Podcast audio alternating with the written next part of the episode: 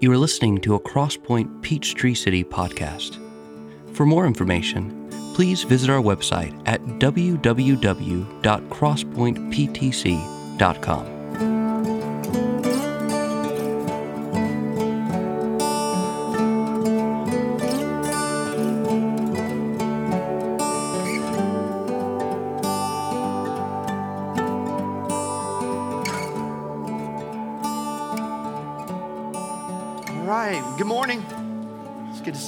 guys this morning. Thanks for bringing the church into this building.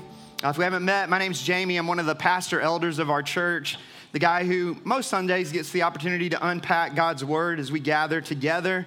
Speaking of, this, this morning marks the beginning of a new but not really sermon series, one that's going to carry us through the, the next couple months or so, a series entitled, as you see behind me up on the screen, Songs of the Savior. A summer camp out in the book of Psalms in continuation of a series that we actually began several years back so that you can go back and uh, pick up on the first dozen or so Psalms that we worked through. We're just going to keep adding to that with the aim of working through all 150 eventually, taking a handful at a time over the course of time uh, until we complete the entire anthology. Does it take an in depth uh, study of the Bible to know that singing has been weaved into the very fabric of creation? For God's glory. Angels have been singing God's praises from the foundations of the world. Man has been singing God's praises since Adam burst forth in song upon seeing the beauty of the creation of Eve. God's people have had a song on their lips and in their hearts throughout the course of redemptive history. And that song is going to carry us on into eternity, forever filling the new heaven and earth with melodies and harmonies to the praise of God's glorious grace knowing that, knowing that the Bible communicates something of its own biblical theology of song, it should come as no surprise to us that the scriptures would contain their own hymn book. The book of Psalms, one of the most beloved books in all of the Bible. Martin Luther once wrote In the Psalms, we look into the heart of all the saints and we seem to gaze into fair pleasure gardens, into heaven itself, indeed, where blooms in sweet, refreshing, gladdening flowers of holy and happy thoughts about God and all his benefits. The book of Psalms, it's been referred to as the hymn book of the Old Testament, a collection of songs to be sung by God's people for God's glory. The Spotify playlist of the people of God, you might say, before there was Spotify capturing the, the fullness of the human condition, the fullness of the human experience, filled with not only songs of praise, but songs of lament, not only songs of thanksgiving and remembrance, but songs of wisdom and confidence. As the early church father Athanasius once said, while most of Scripture speaks to us, the Psalms speak for us.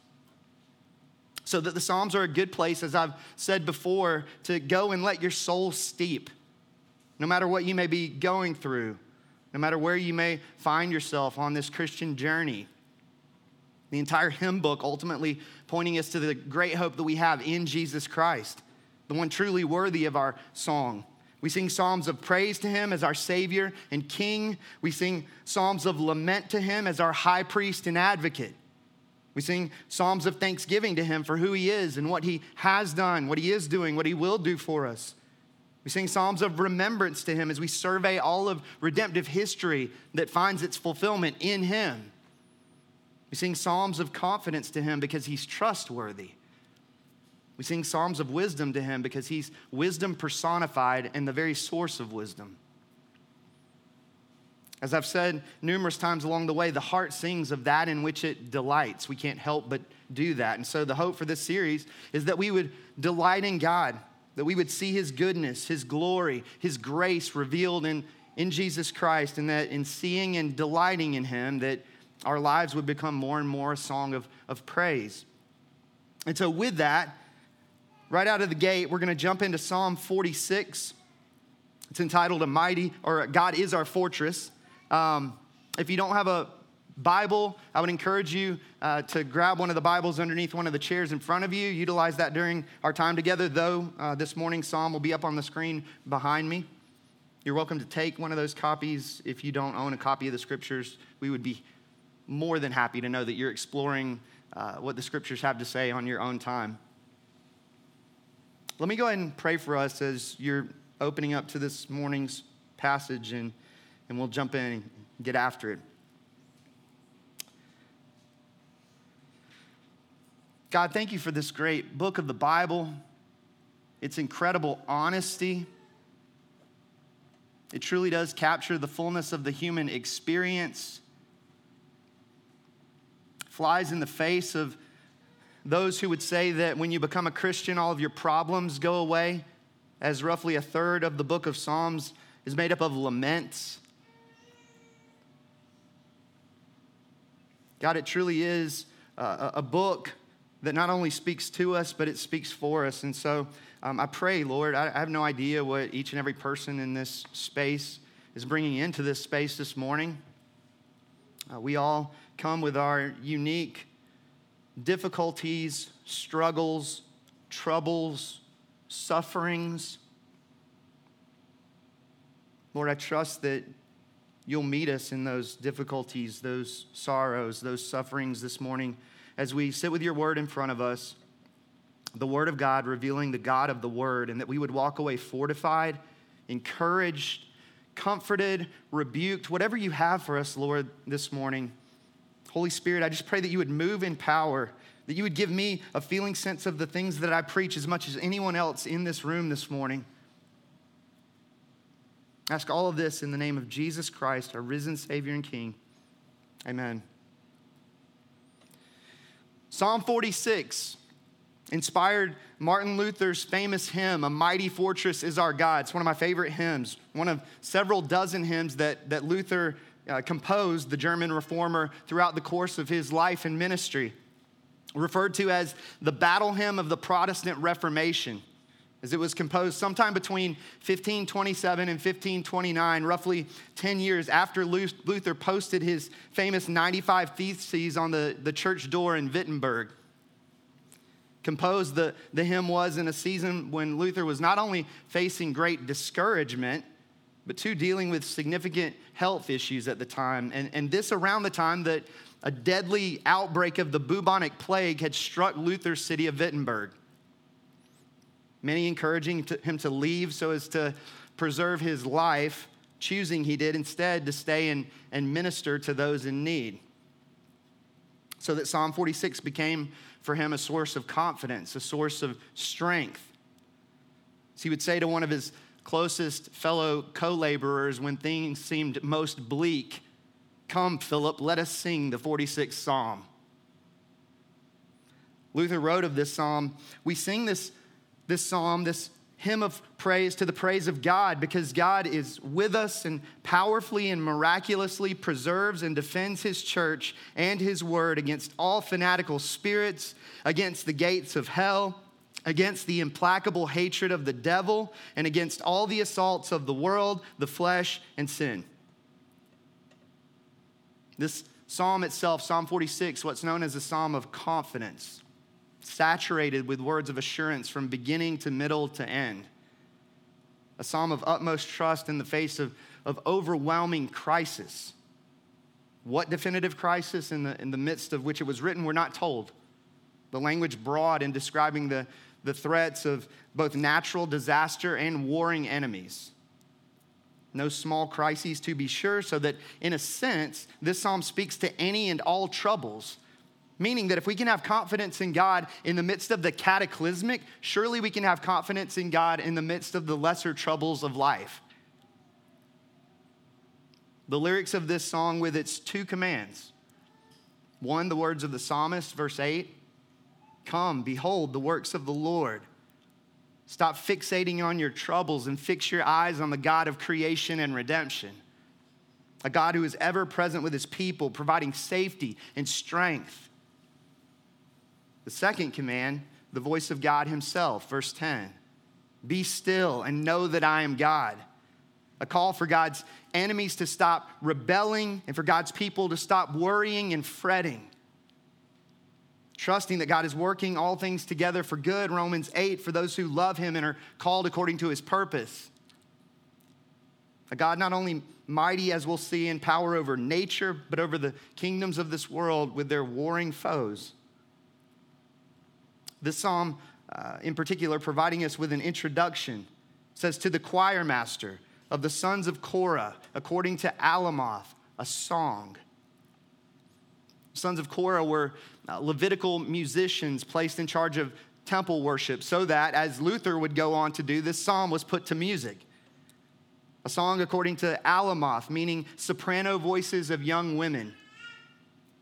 A song that you'll notice breaks up nicely into three stanzas, each of the three followed by the word Selah. A word that we don't ultimately know the, the meaning of, though many scholars understand it to be some kind of musical notation, most likely being an invitation to, to pause, to marvel at God and his mighty works before moving on to the next lyrics, to stand amazed. If you pick up in verse 1, says, God is our refuge and strength, a very present help in trouble. Therefore, we will not fear, though the earth gives way, though the mountains be moved into the heart of the sea, though its waters roar and foam, though the mountains tremble at its swelling. Right, this psalm begins with God, declaring that He is our refuge, he is our strength, a very present help in trouble, which is significant because, in the words of one writer, our protection is only as good as a refuge is strong. There's a difference in finding refuge in a bounce house, a tree house, or a beach house. That God is our refuge means that we, we have what we need a shelter when the rains come. I mean, if we're honest, when, when things come undone, we don't readily, oftentimes, turn to God as quickly as we ought, myself included. Try to fix the problem in our own strength. Perhaps give ourselves over to, to worry as if by worrying enough we can manipulate the outcome of the situation. I've given this example before. Uh, perhaps you've done this, or maybe you've seen it in, in watching the sport, uh, where a golfer will uh, swing, and, and then when the ball's in the air and it's moving a little too far right, he or she will contort you know, the body and lean left as if that will make the ball move back onto the fairway somehow. Psalm 46 invites us to stop contorting our body, so to speak, to turn to God, our refuge and, and strength. Refuge meaning place of protection and safety. Strength meaning source of empowerment. To use the terminology from the sports world, he's our offense and our defense. As defense, he's our refuge. He's, he's our place of safety, our place of security, our protector. As offense, he's our strength who empowers us to, to stay the course, to run the race, to fight the good fight, to keep going. A very present help in trouble, verse 1, meaning that he's near to us in our distress. I don't know about you, but when I was a kid, uh, my friends and I used to play a lot of freeze tag. Didn't need a lot of resources, just acreage, whether it was an open field or a wooded area. And the way we played it, there was always a, a home base, a place of safety that you could run to. We'd draw it out in the dirt or in, you know in the grass, and as long as you were within the, the place of safety, you were untouchable. I remember the most terrifying moments would be uh, when one of the faster kids was the one doing the tagging. I'd find myself on the opposite side of that field or forest from home base. What the psalmist is saying is that that's not God. That God is near to us in our distress.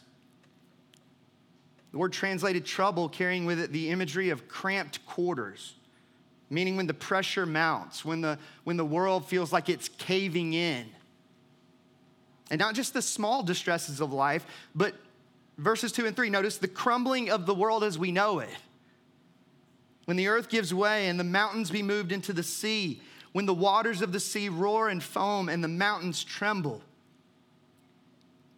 which some take to be literal language, perhaps describing an, an earthquake or some other cataclysmic natural disaster.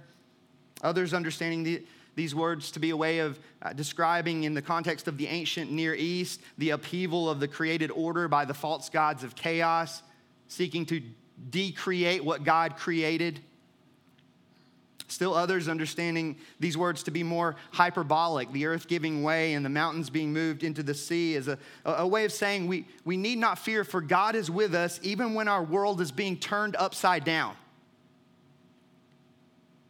When the world is crumbling, Psalmist says, God's people need not fear, for God who is with us is our refuge and strength. Regardless of, of how you take these words, the heart of this song of confidence is, is that we can take courage, for God is with us even when the world as we know it is falling apart at the seams. Selah. Moving on into the second stanza, verses four through seven, says, There is a river whose streams make glad the city of God, the holy habitation of the Most High. God is in the midst of her. She shall not be moved. God will help her when morning dawns. The nations rage, the kingdoms totter. He utters his voice, the earth melts. The Lord of hosts is with us. The God of Jacob is our fortress.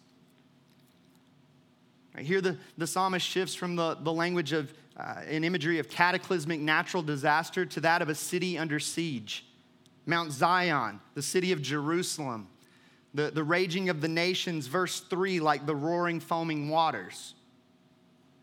And yet, God is in the midst of the city protecting her the largest of mountains movable, verse 2, but not the comparatively small city of God.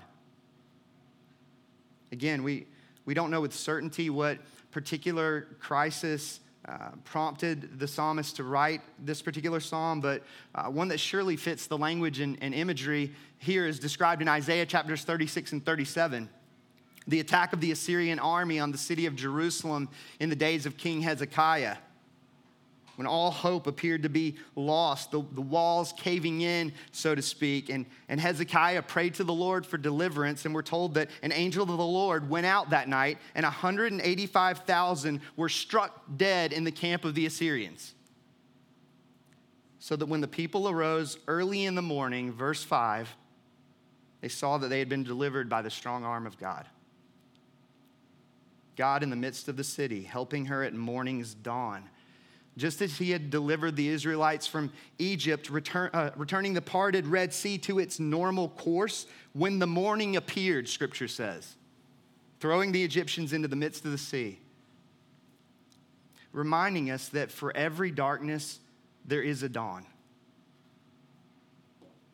Interestingly, coming back to Psalm 46, there's this uh, describing by the psalmist of a river, verse 4, whose streams make glad the city of God. And yet there was no river that ran through the city of Jerusalem. There was no water source within the city walls. In fact, it was King Hezekiah who had a tunnel built. Uh, you can read about that in Second Chronicles verse, uh, chapter 32. Uh, he had that tunnel built in order to bring water from the upper spring of Gihon to the west side of the city, meaning that the city was uniquely vulnerable in times of siege, as there was no source of water. Couldn't go outside the city walls when there was danger. Which is why many scholars understand the river described here in verse 4 as communicating something of the very presence of God Himself. He who not only sustains His people in crisis, but, but makes their hearts glad.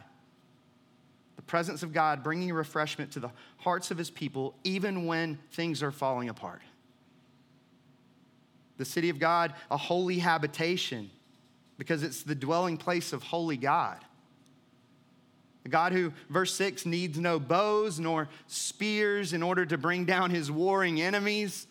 He utters his voice and the earth melts, just as he spoke and creation came into being. This is our God. The Lord of hosts, verse 7. Title used over 200 times in the Old Testament meaning a divine warrior, the one who commands the hosts of heaven, sovereign over every army in heaven and on earth, sovereign over all of creation and all of history. This is the God who is with us, the God of Jacob, the covenant Lord of his chosen people. He is our fortress. The word fortress carrying with it the picture of a stronghold of inaccessible height when it feels like everything around us is falling apart, God is a stronghold of inaccessible height to whom we can run to for safety and courage. And God, too, is a river of gladness in whose presence there is fullness of joy. Selah. The third stanza, verses 8 through 11, the psalmist writes, Come, behold the works of the Lord, how he has brought desolations on the earth. He makes wars cease to the end of the earth. He breaks the bow and shatters the spear. He burns the chariots with fire. Be still and know that I am God. I will be exalted among the nations, I will be exalted in the earth. The Lord of hosts is with us, the God of Jacob is our fortress. Here, here the psalmist declares that not only is God mighty over the enemies of Zion, but that he's mighty over the entire warring world, the forces of evil. Doesn't matter how armed and terrible the army. 185,000 Assyrians with their spears and bows and chariots. That's not the ceiling on God's power, nor are an army of Egyptian oppressors when backed up against uh, a seemingly uh, uncrossable sea. The psalmist invites God's people to, to behold his works, his mighty acts of deliverance throughout redemptive history. As most times, what our troubled hearts need most is simply to behold, to fix our eyes on again, to gaze, to marvel at, to be reminded in the midst of our unbelief and fear, to stop fixating on our troubles and fix our eyes on the Lord, a God who is ever present with his people, our refuge, our strength. And to be sure, this psalm doesn't promise that we won't face trouble in this world. Right? In fact, it assumes that we will and prepares us for the troubles that will come. But it does promise God's help, even if it may not be in accordance with our timing or our expectations. In the words of one commentator, God's help does not mean that his people are kept from crisis, but that he keeps us through crisis. In his perfect timing, when the appointed morning dawns, he rescues his people from their trouble, having preserved them through the long night. And so God himself declares, verse 10 Be still and know that I am God. I will be exalted among the nations, I will be exalted in the earth. This, this is not a, first and foremost a word of comfort, but rather a word of rebuke. The New American Standard, in its most literal of translations, says not be still, but stop striving. It's a, it's a call for God's enemies to stop striving against him to lay down their arms and recognize that they're on the losing side. For some, perhaps that's the application. Perhaps today is the day of salvation for someone in this room to lay down your arms in repentance, trusting in Jesus for the forgiveness that can only be found in Him. He through whom God's enemies can know God's friendship, the gift of reconciliation in Jesus Christ. These words, too, a call for God's people to stop worrying and fearing, to stop striving to be the solution to our own troubles in our own strength. To be still and recognize that He is God and that we are not.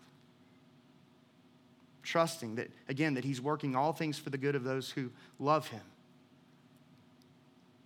A God not only mighty in power over nature, but over the kingdoms of this world and their warring foes this psalm ending with a, a refrain of uh, verse 7 the Lord of hosts, who rules the angelic armies of heaven, he is with us, a fortress for his people. Right? Is it any wonder that this psalm would inspire Martin Luther's A Mighty Fortress is Our God? He is our refuge, He is our fortress. In Him we are safe and secure. Which, which leads me to a question that we'll seek to answer each week of this series, namely, how does this psalm point us to Christ? To which I would say, if the, the psalmist can say, verse 8, Come behold the works of the Lord, how much more can we say that on the other side of the cross? this psalm. It, it speaks of a God who is with us, who is with his people. That's the story of Scripture. The, the story that the Scriptures tell is a story that begins and ends with the presence of God, present among and with the first of his image bearers in the long ago created beauty of the garden sanctuary of Eden, someday to be present with and among his people in the everlasting splendor and joy of the new heaven and earth. Between those bookends, God's presence in redemption. Most beautifully and wonderfully in the stooping of Jesus into the slums of our broken world. The author stepping into his own story. Emmanuel, God with us. Christ having come to live and walk among the fallen humanity that he might rescue a people for himself into the very presence of God. Even now, verse 1, Jesus, our very present help in trouble, our great high priest, Hebrews 4, whose throne we can approach confidently and receive mercy and grace to help in time of need. He in whom the, the greatest darkness gave way to the greatest dawn, verse 5.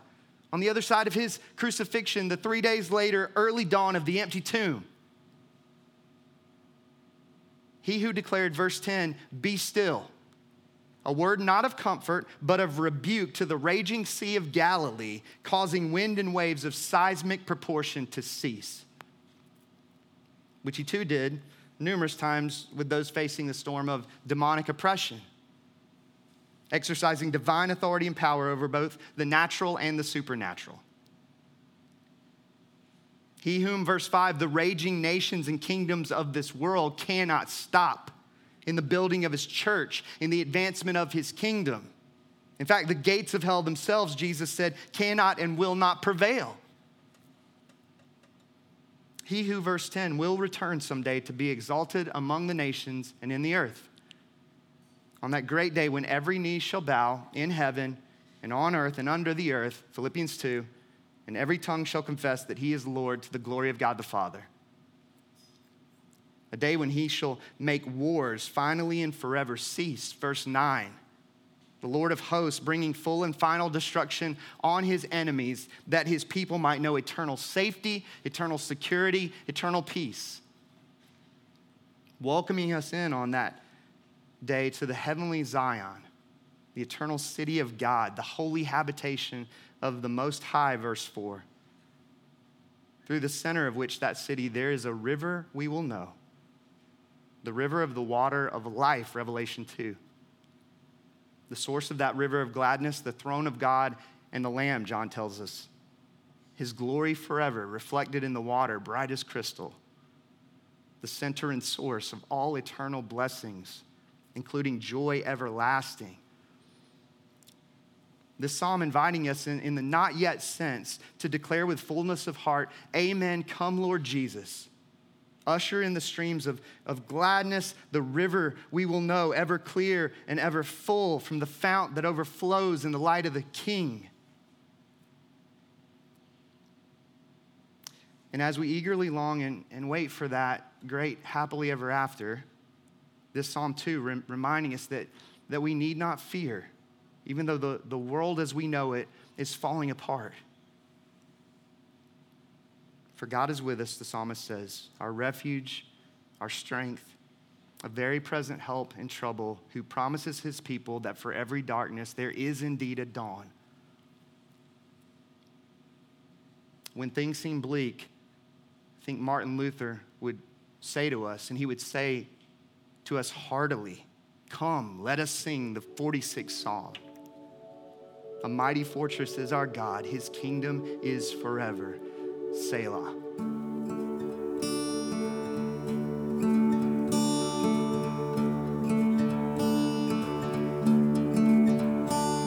Thanks for listening.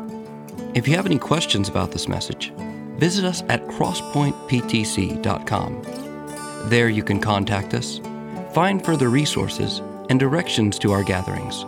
That's C R O S S P O I N T E ptc.com.